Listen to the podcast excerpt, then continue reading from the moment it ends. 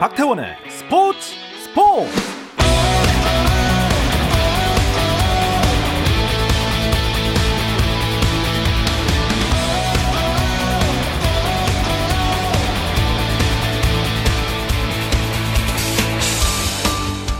스포츠가 있는 저녁 어떠신가요? 아나운서 박태원입니다.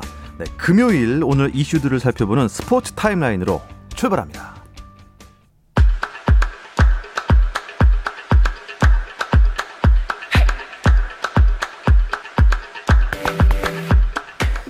금요일에 열전을 벌이고 있는 프로야구 경기 상황부터 보겠습니다. 일 위 케이티 대 삼 위 삼성의 경기 오늘도 이어지고 있습니다. 어제는 삼성이 한 점 차로 승리했는데요. 오늘 경기 현재 오 회 말이고요. 아, 오늘도 한 점 차입니다. 오 회 말 삼성이 케이티에 이 대 일로 앞서 있습니다. 이 위 엘지는 김민우가 선발로 나온 한화를 상대하고 있는데요. 아, 한화는 김종수 투수로 바뀌었습니다. 현재 칠 회 말이고요. 엘지가 이 대 영으로 앞서 있습니다. 자, 사 위 자리를 지킨 에스에스지는 롯데와 경기 중입니다. 칠 회 말이고요. 롯데가 사 대 일로 에스에스지에 앞서 있습니다. 자, 오 위 키움의 상대는 기아입니다. 육 회 말이고요. 키움이 사 대 일로 기아에 앞서 있습니다.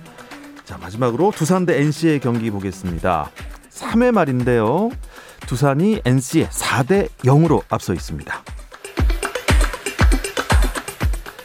네, 프로축구 K리그 일 두 경기도 진행 중입니다. 자, 점수가 많이 나진 않았습니다. 먼저 울산 대 전북의 경기는 전반이 종료된 상황이고요. 영 대 영입니다. 자, 그리고 포항 대 대구의 경기. 어, 물론 전반이 종료된 상태고요. 포항이 대구에 일 대 영으로 앞서 있습니다. 미 프로야구에서 류현진의 소속팀인 토론토 블루제이스가 뉴욕 양키스를 육 대 사로 이기고 팔 연승을 달리며 아메리칸 리그 와일드카드 이 위 양키스와의 격차를 영 점 오 게임 차로 좁혔습니다. 두 팀이 손에 넣은 그 와일드카드 획득 경쟁에서 가장 앞선 팀은 보스턴 레드삭스인데요. 이 위 양키스가 한 게임 차, 삼 위 토론토가 일 점 오 게임 차로 보스턴을 추격 중입니다. 아르헨티나의 축구 간판 스타죠. 리오넬 메시가 브라질의 축구 황제 펠레를 제치고 남미 선수 A매치 최다 득점자로 이름을 올렸습니다. 메시는 볼리비아와의 이천이십이 카타르 월드컵 남미 예선 홈 경기에서 풀타임을 뛰면서 해트트릭을 기록하며 아르헨티나의 삼 대 영 완승을 이끌었는데요. 이로써 메시는 개인 통산 A매치 득점을 칠십구 골로 늘렸습니다. 펠레가 가지고 있던 종전 남미 선수 A매치 최다골 기록인 칠십칠 골을 넘어선 남미 축구의 새 역사를 썼습니다. 대한민국 월드컵 사 강 신화를 이끌었던 거스 히딩크 감독이 지도자 은퇴를 선언했습니다.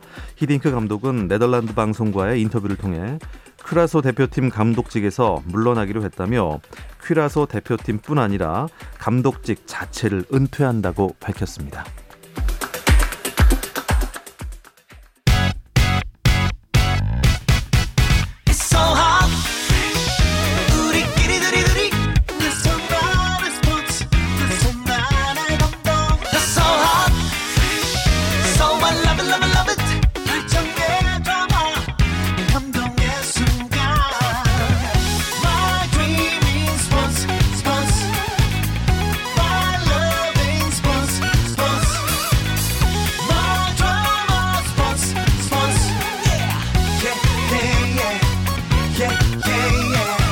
스포츠 스포츠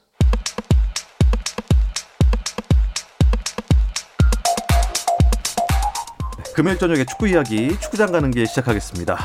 오늘 중앙일보의 송지훈 기자, 또 서호정 축구 전문 기자 함께하겠습니다. 안녕하십니까? 안녕하세요. 안녕하세요. 어서 오십시오. 아, 송지훈 기자 오랜만입니다. 잘 지내셨어요?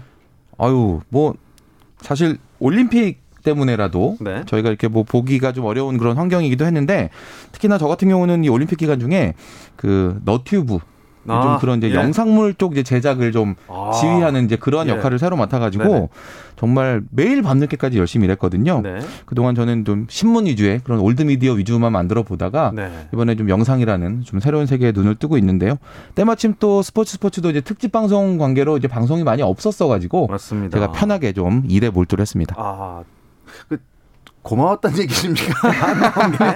예, 살짝 돌려서 아, 예, 아, 예, 감사했습니다. 예, 네, 네. 자주 모시겠습니다, 송지훈 기자. 아, 일단 서호정 기자. 네. 어, 구월에 뭐 A 매치가 두 경기가 있었습니다. 음, 먼저 간략한 총평을 한번 해주시죠. 일단 뭐 다들 아시겠지만은 이제 최종 예선의 문이 열렸고 이라크, 레바논을 상대로 홈에서 이 연전이었는데 이 두 경기가 참 중요한 기회였습니다. 특히 원래 홈 원정이던 것을 둘 다 홈으로 축구협회가 이제 행정적인 협상물로 결과를 냈기 때문에 좀 차림밥상을 잘 먹었어야 됐는데 좀 허전하다. 예, 뭔가 밥과 찌개까지는 먹었으나 반찬을 먹지 못한 그런 느낌. 아. 예, 그런 느낌을 총평하고 싶습니다. 예, 먹는 걸로 이렇게 좀 해주시니까 서호정 기자가 이렇게 예. 해주시니까 근데 쏙쏙 들어오긴 예. 했어요. 쏙쏙 예, 네, 예. 맞습니다. 뭐 먹는 것들 다 좋아하시니까요. 음. 아, 참 아쉽다. 어, 송지훈 기자는 어떻게 생각하셨어요? 뭐 저는 이렇게 정리하고 싶어요. 예상했던 과정과 결과였다.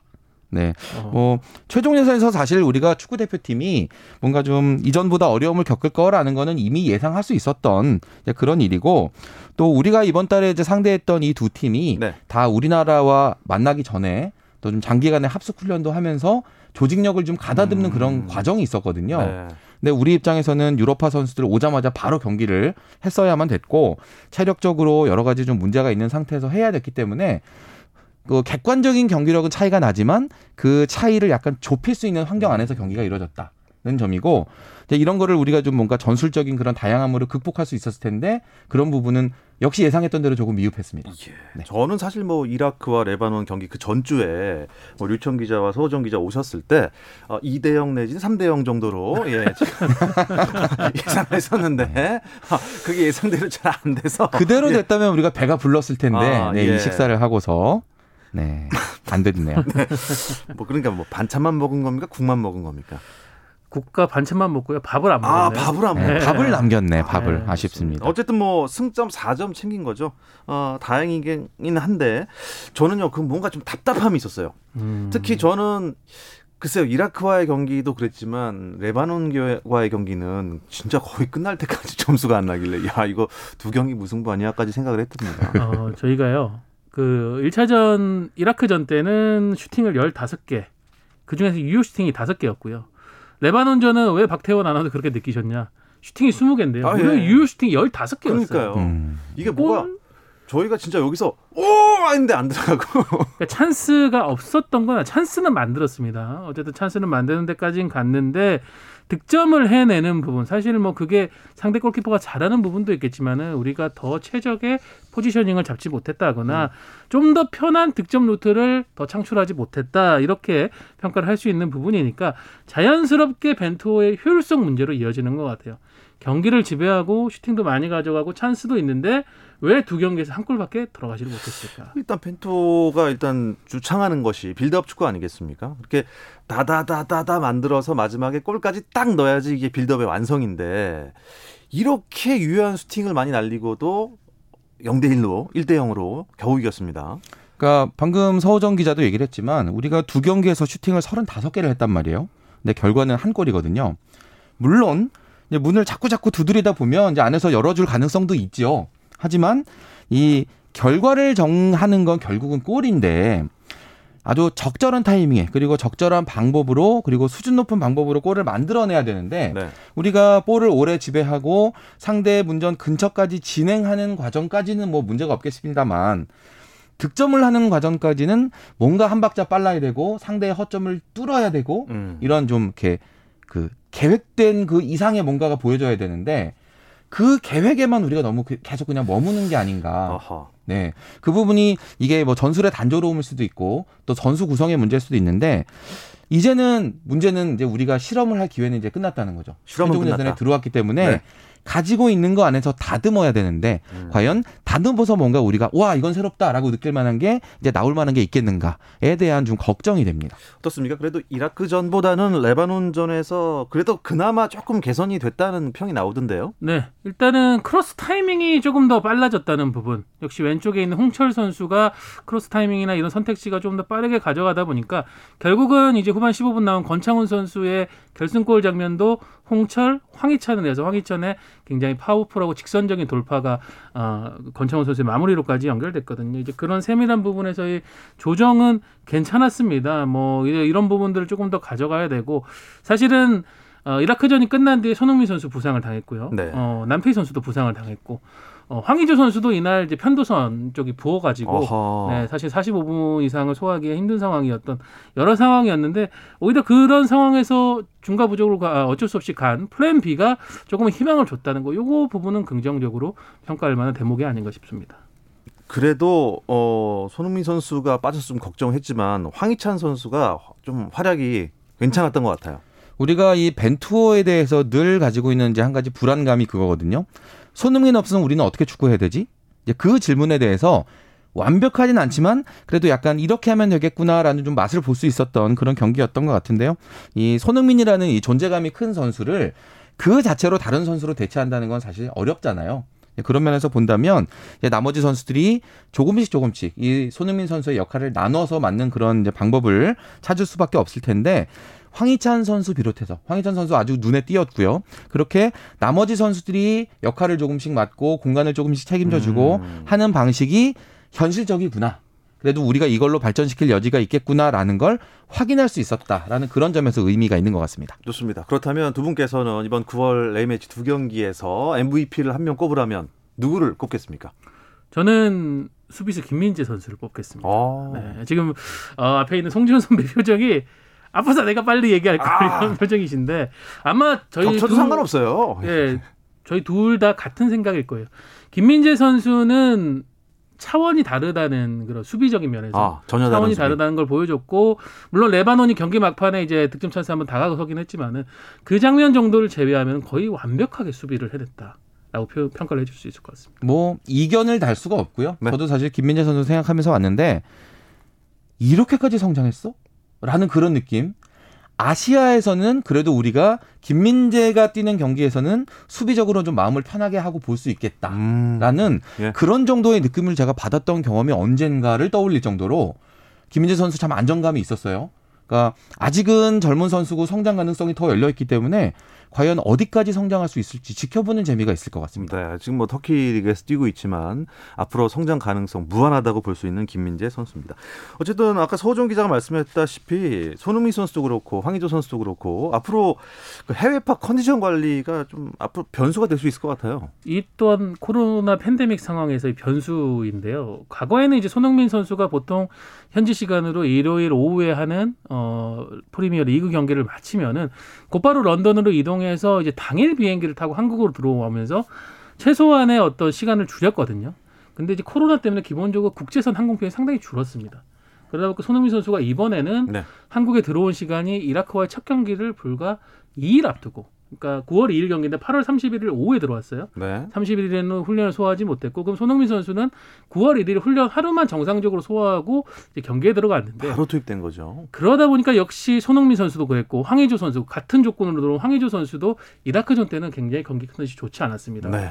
그리고 실제로 두 선수는 결국 어, 각각 부상 그리고 편도선염으로 인해 가지고 레바논전까지도 그 여파가 음. 이어졌었고요.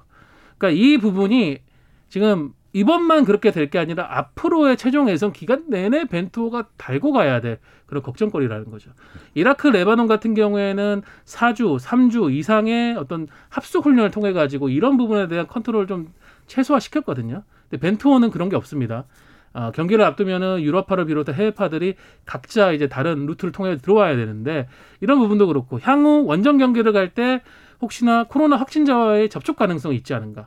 이번에 이제 정우영 선수 같은 경우에는 카타르에서 한국으로 들어오는 비행기 안에서 코로나 확진자 승객이 발생해서 어이없게도 한국에 들어와서 대표팀에 합류를 하지 못했어요. 아유, 그랬죠. 그러니까 이런 부분에 대한 예. 좀 뭐 대한축구협회 행정적 그런 아이디어 음. 이런 것들이 지금 많이 동원돼야 될 것 같습니다. 좀 이번 결과가 조금 아쉬운 이유는 시월 A매치에는 더욱 힘겨운 일정이 있지 않습니까? 다음 달에 이제 우리가 시리아를 이제 우리나라로 불러들여서 경기를 하고 바로 다시 이제 원정팀의 무덤이라고 부르는 이란으로 원정을 가는 일정이에요. 손흥민 선수를 예로 들면 네. 시리아전을 위해서 영국에서 경기를 뛰고 그 지금 서호정 기자가 얘기한 대로 가장 빨리 오는 항공편을 잡아 타고 우리나라 들어오지요. 네. 그래서 바로 쉬지 못하고 경기를 하게 될 것이고 이 경기가 끝나면 다시 또 중동으로 가는 거예요. 아. 그런데 지금 문제는 예. 앞에서 이제 코로나십구로 인한 그 비행편 이 이야기를 이제 서호정 기자가 정확하게 지적을 해줬는데 지금 우리가 테헤란으로 가는 직항편이 없습니다. 그러면 갈아타고 가든지 아니면 이제 전세기를 띄워서 바로 들어가든지 하는 그런 결정을 빨리 해주지 못할 경우에 네. 우리 선수들 일정이 정말 얼마나 꼬일지 알 수가 없는 상태예요. 그래서 이런 부분 지금 축구협회가 전세기 띄울 건지 아니면 어떤 방식으로 우리 선수들을 최, 체력을 최소화할 이제 그런 좀 방법을 찾을 건지 이런 부분들을 지금부터 준비하고 고민하지 않으면 그때 가서 정말 큰 낭패 볼 수도 있습니다. 큰 낭패를 볼 수 있는 게 굉장히 지금 우려가 되는 게 이란이 지금 전승이에요. 그렇죠? 네. 아, 이란이 이러다 다 이기고 올라가는 거 아닙니까? A조의 유일한 연승. 사실 일 차전 때는 이제 시리아를 홈에서 불러들여가지고 경기를 했는데 좀 어렵게 경기를 해서 어렵게 이겼습니다. 일 대 영으로 좀 신승을 거두면서 네. 아 역시 이란도 최종호 예선이 쉽지 않구나 싶었는데 이 중립경기 지역에서 열린 예, 어, 이라크와 이 차전에서는 삼 대 영 대승을 거뒀습니다. 이른 시간에 이제 선제골이 터지게 되면서 이란이 갖고 있는 공격력 이 폭발을 하게 된 건데 이렇게 되면서 사실 이라크는 우리는 상당히 고전을 하지 않았었습니까? 그런 이제 직접적인 비교만 해봐도 아, 지금 이란의 확실히 경기력이 범상치가 않다라는 걸 느낄 수가 있고요. 예. 예, 결국은 이번 최종 예선에서 벤투호가 맞닥뜨릴 최대 분수령이 이 이란 원정, 테헤란 원정입니다. 테헤란 원정에서는 우리 A 대표팀이 지금까지 한 번도 이긴 적이 없고요.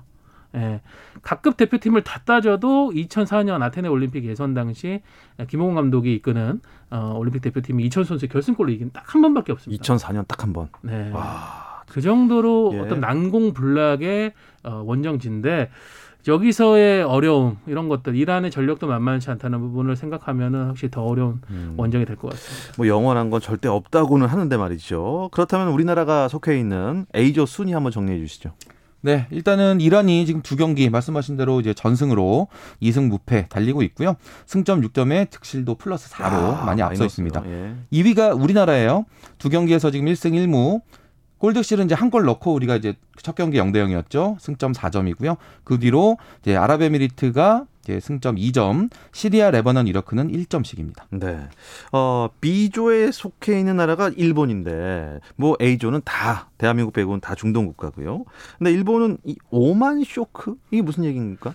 이 보통 오만 쇼크는 우리 한국이 많이 한국 적용을 얘기할 하죠. 때 나오는 그렇죠. 단어였는데. 그럼 오만한테 쇼크를 네. 당하는데. 이천 년대 초반에 우리가 이제 아, 오만과의 경기에서 패배를 하면서 당한 경기를 놓고 이제 오만 쇼크라는 표현을 많이 썼었는데 일본이 이 최종 예선 일 차전 그것도 자신들의 홈에서 열린 경기였거든요. 이 경기에서 어, 경기를 전체적으로 봐도 일본이 경기를 지배하지 못했고 오만의 상당히 조직적인 역습에 계속 휘둘리다가 결국은 경기 막판에 실점을 하면서 영 대 일로 패하면서 최종 예선을 출발하게 됐습니다. 뭐 우리가 이라크와 영 대 영으로 비기면서 출발한 것도 우리 입장에서 상당히 좀 아프다라고 할 수 있는데 일본 그리고 이 모리야스 하지메 감독 입장에서는 이 상당히 뼈아프고 특히 하지메 모리야스 감독은 올림픽에서 메달 획득이라는 목표도 달성을 하지 못한 상황에서 이 경기까지 패배를 당하면서 네. 그야말로 지금 일본 언론들이 경질론을 들불처럼 어, 들고 일어섰죠. 그럴 수밖에 없는 게 일본이 지금 어, B조에서 지금 순위가 안 좋아요. 지금 그 그다음 경기 중국을 이제 다행히 일 대 영으로 꺾으면서 이제 승점은 삼 점은 가져갔는데 그 경기에서도 유효슈팅이 열여덟 개였어요.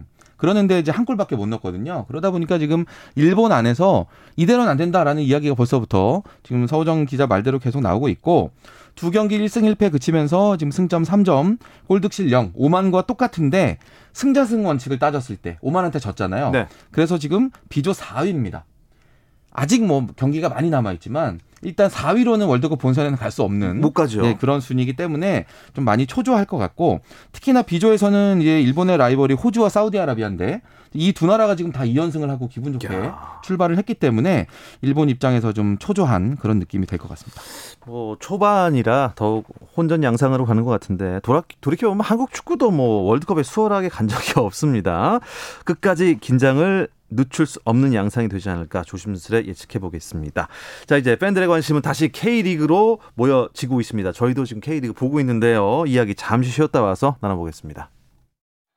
어, 골이에요! 골이에요! 골을 기록합니다! 오늘 경기 놓쳤다면 케이비에스 일 라디오 스포츠 스포츠 박태원 아나운서와 함께합니다. 금요일 밤의 축구 이야기 축구장 가는 길 듣고 계십니다. 서호정 축구 전문 기자와 중앙일보 송지훈 기자와 함께하고 있습니다. A매치 치른 사이에 에프씨 서울 감독이 전격 교체가 됐습니다. 이게 어쩐 일입니까? 어, 올해 K리그가 조금 다른 점은 이제 승강제 도입 이후에 보면은 늘 여름 정도가 시작되면은 감독 교체가 본격적으로 고개를 들었거든요. 물론 더 이르게 감독 교체가 나오는 경우도 있었는데, 근데 올해는 팔월이 지날 때까지도 K리그 일 그리고 K리그 이 스물두 개 팀 중 어느 팀도 감독 교체를 선택하라 하지 않고 있었어요. 근데 첫 번째 팀이 드디어 이제 구월에 나왔습니다. 아, 수도고를 수도 서울을 연고로 하는 명문 에프씨 서울인데요. 네. 지금 에프씨 서울이 K리그 일 최하위인 십이 위인 상태로 삼 주차를 맞고 있어요. 지금 이 상태라면 이제 강등 위기인데, 예. 지난 오일 전북과의 경기에서 정말 사력을 다한 경기를 했지만 결국 삼 대 사 역전패를 당하면서, 예, 그렇게 되면서는 다시 반등할 수 있는 여력을 잃었고, 경기 후에는 이제 어, 사실 무관중 경기였지만은 좀 최근에 뿌리 난 에프씨 서울 팬들, 서포터즈들이 좀 와서 항의를 했거든요. 네. 경기장 밖에서. 그러면서 이제 박진석 감독과 주장인 기성용 선수가 나와서 박성기를 잡고 좀 사과의 뜻을 표했는데, 결국은 다음 날 박진석 감독이 자진 사의를 했고요. 새롭게 선임한 감독은 안익수 선문대 음. 감독입니다. 네. 이천십 년 에프씨 서울 수석 코치로서 우승을 이끌었던 어, 조력자였었는데 이제 감독으로 다시 서울을 맡게 됐습니다. 박진섭 감독이 이렇게 빨리 사퇴를 선택할 수밖에 없었던 이유가 있었을까요? 박진섭 감독은 광주에서 좀 상대적으로 더 젊고 또 상대적으로 주목받지 못했던 이런 선수들에게 전술적으로 또 심리적으로 긍정적인 변화를 많이 주는 그런 지도자였었고요. 네. 그런 좋은 경기력 또 역량을 인정을 받아서 이제 최근 여러 시즌 동안 좀 어려움을 겪고 있던 서울에 이제 부임을 했는데, 일단은 광주와 서울이라는 이제 환경적인 여건의 차이가 있겠죠. 아무래도 서울 같은 경우는 이제 광주라는 팀과 비교한다면 전현직 국가대표 출신의 선수들도 많고 또 개성이 좀 더 강한 이런 선수들도 많고 이러기 때문에 박진석 감독의 어떤 리더십이 뿌리를 내리고 효과를 발휘하기까지는 시간이 좀 많이 필요할 수밖에 없는데, 올해 서울이 지금 그 서호정 기자 얘기한 대로 지금 벌써 삼 주차로 꼴찌란 말이죠. 최하위까지 떨어진 이런 상황이기 때문에 뭔가 더 기다려줄 수 있기에는, 기다려주기에는 상황이 좀 여의치가 않았다. 그래서 아. 결국은 중간에 이렇게 감독 교체라는 좀 승부수를 아주 강한 그런 방법을 쓸 수밖에 없는 상황이 됐습니다. 자, 그렇다면 새 사령탑인 안익수 감독 스타일이 어떻습니까?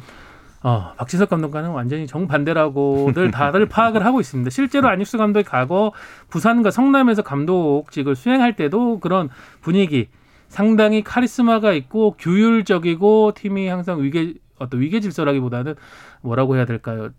딱 단합이 돼 있는, 딱 각이 서 있는 그런 음. 전술적으로 축구도 그렇고 생활적인 면에서도 그랬던 플레이였는데, 그러니까 박지석 감독이 상당히 부드럽고 선수들에게 긍정적인 얘기를 좀 많이 해주는 지도자에서 왜 안익수 감독이 이런 카리스마 넘치는 강성 스타일로 갔느냐? 이거는 지금 서울이 괜찮은 선수 구성에도 불구하고 사실은 올해는 그러면 전북과 울산의 양강 구도를 도전할 수 있는 가장 좋은 선수진을 구축한 게 서울이라는 평가 속에 시즌이 들어갔는데, 지금 이렇게 최하위까지 떨어진 것은 단순히 감독의 어떤 전술적 문제만은 아니다. 선수단 내부에서의 어떤 기강적인 문제, 그리고 선수들이 축구에 온전히 집중하지 않고 있는 부분이 있다는 얘기다라고 파악이 되기 때문에 서울도 그 부분에 대한 진단을 하고 강성 스타일의 안익수 감독을 선임한 것으로 보입니다. 자, 과연 앞으로 어떻게 될지 참 궁금한데요. 전체 순위를 한번 짚어주시면 K리그 현재 흐름을 파악하기 좀 쉬울 것 같습니다. 네, 일단은 지금 울산이 현재 이제 이십칠 경기 하고 있는 상태에서 승점 오십사 점 선두고요. 선두? 바로 사 점 차로 전북이 이 위 승점 오십 점으로 따라가고 있습니다. 지금 두 팀을 이제 양강 구도로 볼 수 있겠고요. 삼 위 포항이 승점 삼십구 점, 그리고 사 위 수원에프씨가 삼십팔 점, 이제 대구도 이제 삼십팔 점이고요.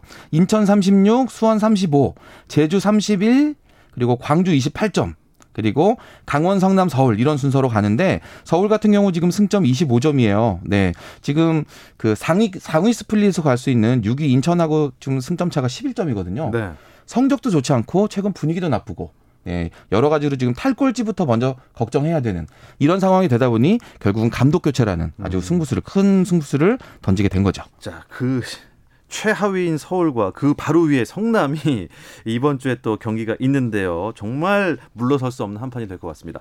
아, 순위를 보니까 지금 울산 대 전북이 현재 경기 중이잖아요. 일, 이위의 경기입니다. 막상 막하네요. 어떻습니까? 네, 지금 후반 이십삼 분이 지나가는 상황에서도 여전히 영 대 영 팽팽한 싸움이 이루어지고 있는데, 이렇게 되면 이제 경기가 이대로 끝나게 된다면 승점 사 점 차가 유지가 됩니다. 물론 아직 남은 경기 수 자체는 아홉 경기가 남았기 때문에 뭐 아직 승부를 판가름할 수는 없지만 울산 입장에서는 유리한 상황으로 계속 잔여 시즌을 가져갈 수 있겠습니다. 네, 전북은 여기서 어떻게든 한 골을 넣으려고 할 것 같고요. 아, 지금 포항대 대구의 경기도 지금 제가 보고 있는데 아, 여기도 시간이 똑같습니다. 지금 후반 이십삼 분 지나고 있는데 어, 후반에 세징야 선수가 기가 막힌 중거리 슛을 넣으면서 일 대 일 지금 동점이 된 상황입니다. 여기도 어떻게 경, 순위가 바뀔 수 있는 상황인 거죠? 일단 지금 포항이 삼 위 그리고 오 위 대구가 오 위인데 두 팀의 승점 차가 일 점이거든요. 그렇습니다. 그래서 포항이 앞서고 있던 상황이라면 이제 승점 차가 더 벌어질 수 있었지만 대구가 이제 동점골을 터뜨리면서 만약에 이대로 끝난다면 이제 두 팀의 승점 차는 그대로 유지가 되는 상황입니다. 네, 내일 토요일 어떤 경기가 예정돼 있나요? 네, 인천과 제주가 오후 네 시 삼십 분 인천 축구 전용 경기장에서 맞대결을 갖고요. 후반기 들어서 정말 좀 거짓말처럼 믿기 어려운 부진을 부진에 빠진 수원 삼성이 네. 홈으로 이제 광주 에프씨를 불러들이는데요. 이 경기는 지금 수원의 과거의 스타였던 조나탄 선수가 아마 K리그 복귀전을 치를 가능성이 상당히 높은 경기로 화제를 모으고 있는데 광주 유니폼을 입고 빅버드를 방문하게 됐습니다. 저는 순위표를 보고 좀 깜짝 놀란 게요. 수원 위에 수원 에프씨가 있어서 야, 이 수원 에프씨에 요즘 뭐 대단합니다. 어떻게 보십니까? 이 돌풍을. 일단은 뭐 좋은 흐름을 잘 타고 있고 그리고 그 선수 구성에도 공을 많이 들였어요. 사실 지난 겨울에 이번 시즌 시작하기 전에 공을 많이 들여서 선수가 많이 바뀌었기 때문에 초반에는 좀 약간 흔들리는 그런 모습이 있었는데 역시나 좋은 구성을 가져가다 보니까 이게 톱니바퀴가 서로 맞물리기 시작하면서부터는 아주 힘을 낸다. 라는 이제 그런 부분이고, 네, 일단 감독이 선수 조합을 잘 하고 있다는 느낌입니다. 네, 어, K리그 이는 지금 김천이 일 위예요. 네, 역시 좋은 스쿼드를 지녔고 김태환 감독이 군팀을 이끄는 데는 어, 워낙 전문가니까요. 어, 일 위로 지금 돌아왔고 그리고 에프씨 안양이 지금 김천과 승점 일 점 차를 유지하면서 이제 박빙의 승격 전쟁을 펼치고 있습니다. 또 놀라운 부분은요, 어, K리그 이도 십 위 최하위 팀이 서울을 연구한 서울 이랜드입니다. 아, 참 이게 이 서울 연구팀들이 왜 이런가요? 자, 주말에 펼쳐지는 K리그 일, K리그 이 여러분들의 많은 응원과 성원 부탁드리겠습니다. 이야기 끝으로 금요일 저녁에 축구 이야기 축구장 가는 길 마무리하겠습니다. 중앙일보 송지훈 기자, 또 서호정 축구 전문 기자 두 분 고맙습니다. 감사합니다. 감사합니다. 주말 스포츠 스포츠는 밤 아홉 시 이십 분부터 함께 하실 수 있습니다. 저는 월요일 저녁 여덟 시 삼십 분에 다시 돌아오겠습니다. 박태원의 스포츠 스포츠.